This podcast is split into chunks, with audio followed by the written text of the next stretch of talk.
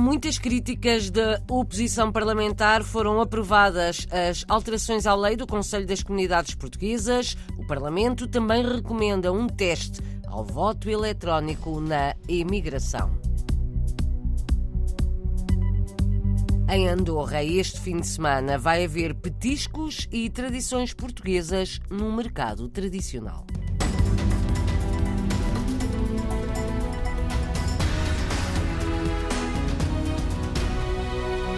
O Parlamento recomenda ao Governo a experiência de voto eletrónico nas comunidades portuguesas. Foi aprovada esta manhã a recomendação do Parlamento para um teste ao voto eletrónico presencial e em mobilidade em mesas eleitorais da imigração em um ou vários países. A proposta do PS foi aprovada, como anunciou o Presidente da Assembleia da República, Augusto Santos Silva. Recomendo ao Governo que realize uma experiência de voto eletrónico presidencial e mobilidade nos ciclos eleitorais das comunidades. Quem vota a favor, o PS e a Iniciativa Liberal e o LIVRE. Quem vota contra, o PCP. Abstém-se o PSD, o Chega, o Bloco de Esquerda e o PAN e o texto foi aprovado. A ideia deste teste ao voto eletrónico presencial em mobilidade é poder contribuir no futuro para o aumento da participação eleitoral na diáspora. O voto em mobilidade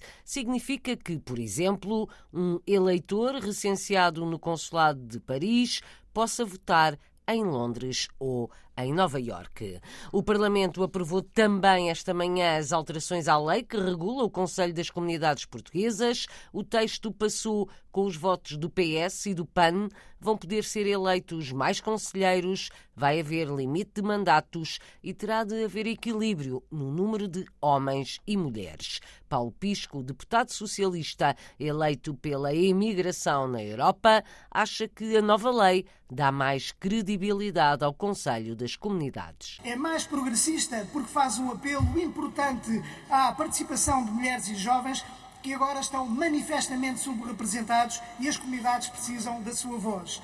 Os conselheiros passam a ser consultados obrigatoriamente pelo Governo, sem caráter vinculativo, passam a ter inerência nos conselhos consultivos das áreas consulares, o número de eleitos passa a 90 e passará a haver uma verba específica para estudos relevantes na área das comunidades.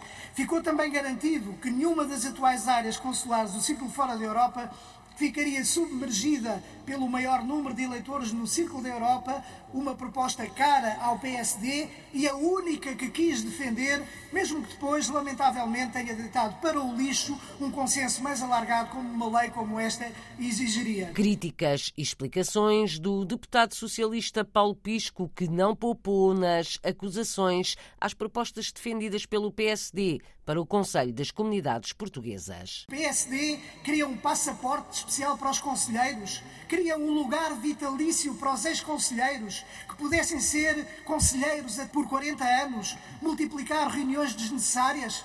Haja seriedade, senhores deputados. O deputado do PS, Paulo Pisco, esta manhã no Parlamento. Pelo PSD, o deputado eleito pela imigração fora da Europa acha que a nova lei não dignifica o Conselho das Comunidades. Malode Abreu explica porquê. Este projeto de lei não aumenta a capacidade do Conselho das Comunidades, não dá equidade na representação dos ciclos, não dá presença a quem tanto se dedicou ao Conselho como os antigos presidentes não dá um financiamento suficiente ao Conselho das Comunidades, não dá meios, não permite o teste piloto do voto eletrónico, limita os mandatos dos conselheiros.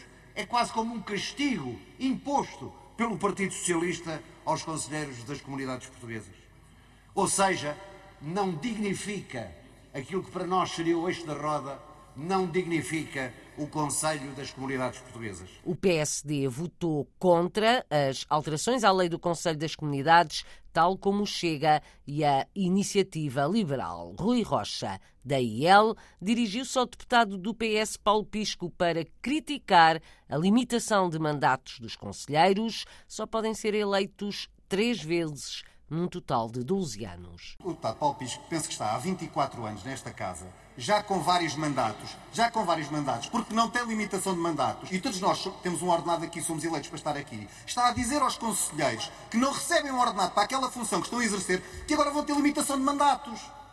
Foi uma das poucas liberdades que lhes tiraram, foi essa. Rui Rocha, da Iniciativa Liberal. Pelo Chega, Diogo Pacheco Amorim acusa o PS de querer gastar o mínimo possível com as comunidades. Para o Partido Socialista, os 5 milhões de portugueses da diáspora não passam de uma maçada que há que suportar, gastando com eles o menos possível. Sim, o menos possível, porque no fundo esses portugueses representam apenas quatro deputados, coisa pouca. E para o PS, os portugueses da diáspora não representam mais do que isso. A acusação do Chega para o PCP, esta nova lei não satisfaz. Os comunistas escolheram a abstenção na hora de votar. O deputado Bruno Dias também apontou as críticas ao PS. O PS impôs com esta lei agora uma perspectiva de subalternização inaceitável do Conselho das Comunidades Portuguesas, dos seus conselheiros, do seu trabalho e do seu papel.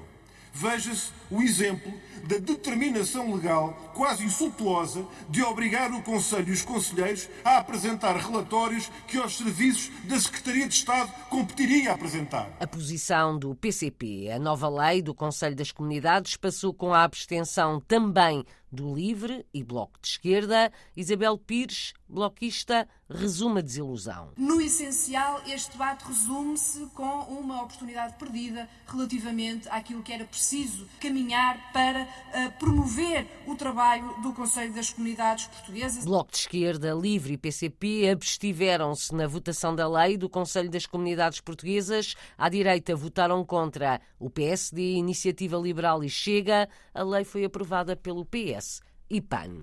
Nos Estados Unidos, em Newark, morreu em serviço um bombeiro luso-americano. Foi uma de duas vítimas mortais de um incêndio ontem à noite num navio de carga atracado no porto da cidade. Outros cinco bombeiros ficaram feridos. Augusto acabou, o bombeiro luso-americano que perdeu a vida no combate ao incêndio. Tinha 45 anos, a sua família era do distrito de Aveiro, de acordo com o jornal luso-americano. O navio estava carregado com mais de mil veículos no momento em que o incêndio deflagrou. A causa não é conhecida.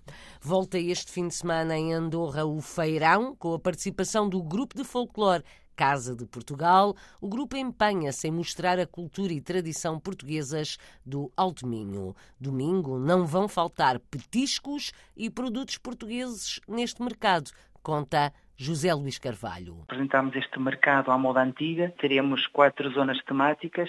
Uma é uma tasca, é uma taberna onde as pessoas saboreiam os, os, produtos portugueses, a gastronomia portuguesa, os petiscos à base de bacalhau, as moelas, as bifanas, é o vinho branco, é um, é um sítio, um espaço de convívio. Depois temos uma zona eh, onde temos os enchidos, o azeite, a broa, tudo à, à, moda portuguesa. Temos outro espaço que tem os doces, a pastelaria portuguesa, os pastéis de Belém, tem os doces caseiros, o bolo rei, o pão de ló. E por último temos então a zona recriada ao campo, onde temos uh, todo tipo de verduras que, que são semeadas pelos nossos elementos aqui nos campos de Andorra e que oferecem para ser depois vendidos ao público que nos visita. Nesse mesmo espaço temos também um pequeno galinheiro onde temos coelhos vivos, galinhas, galos, as pessoas também podem adquirir. Portanto, Mas, por exemplo, os enchidos e o azeite, imagino que cheguem de Portugal. Vem tudo, o azeite é transmontano, os enchidos são da zona do Minho, pois a sociedade andorrana já se habituou a, a estes sabores bem portugueses. José Luís Carvalho, do grupo de folclore Casa de Portugal em Andorra, domingo às 10 da manhã, produtos portugueses no mercado tradicional na capital do Principado. Já não sente muitas saudades da Madeira. André Aguilar deixou a ilha há 13 anos e agora vive em Zurique, na Suíça, formou-se em engenharia química, mas trabalha na área da engenharia de dados. André Aguilar diz que há mais oportunidades e qualidade de vida na Suíça. Na rubrica Madeirenses como Nós, produzida pela Antena 1 Madeira, O jornalista Marco António Souza conta o percurso deste emigrante. André Aguilar é engenheiro químico de formação, mas a vida levou o madeirense a seguir um caminho diferente. Em 2021, uma oportunidade inesperada de trabalho em Zurique levou-o a sair de Lisboa e a emigrar para a Suíça para exercer uma engenharia diferente. Apesar da incerteza e desconhecimento, André Aguilar não virou a cara ao desafio estou numa empresa de cosmética a fazer engenharia de dados.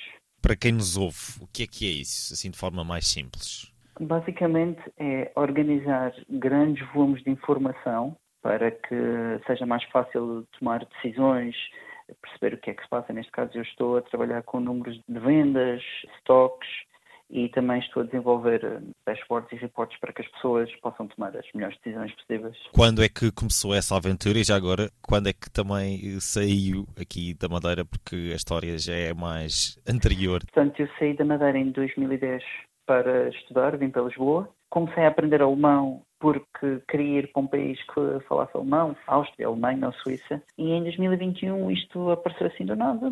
Comecei numas entrevistas e em maio perguntaram: queres vir? E eu, está bem, vamos. Olhando um pouco às raízes e aqui à Madeira, como é que são as ligações? Eu comecei muito cedo, eh, já não tenho assim um grande, grandes raízes, Vou sempre aí no Natal, aliás, é a única altura do ano em que realmente fico imensamente triste se não conseguir ir, porque o Natal na Madeira é, é fantástico, a celebração está com os amigos, mas diria que a minha relação já não é assim tão grande, mas gosto de vir e vou continuar a vir sempre que posso. André Aguilar, jovem de 30 anos, mais um dos madeirenses qualificados pelo mundo. Madeirenses pelo mundo, madeirenses como nós, Rubrica da Antena 1 Madeira para ouvir nesta rádio ou em RTP Play.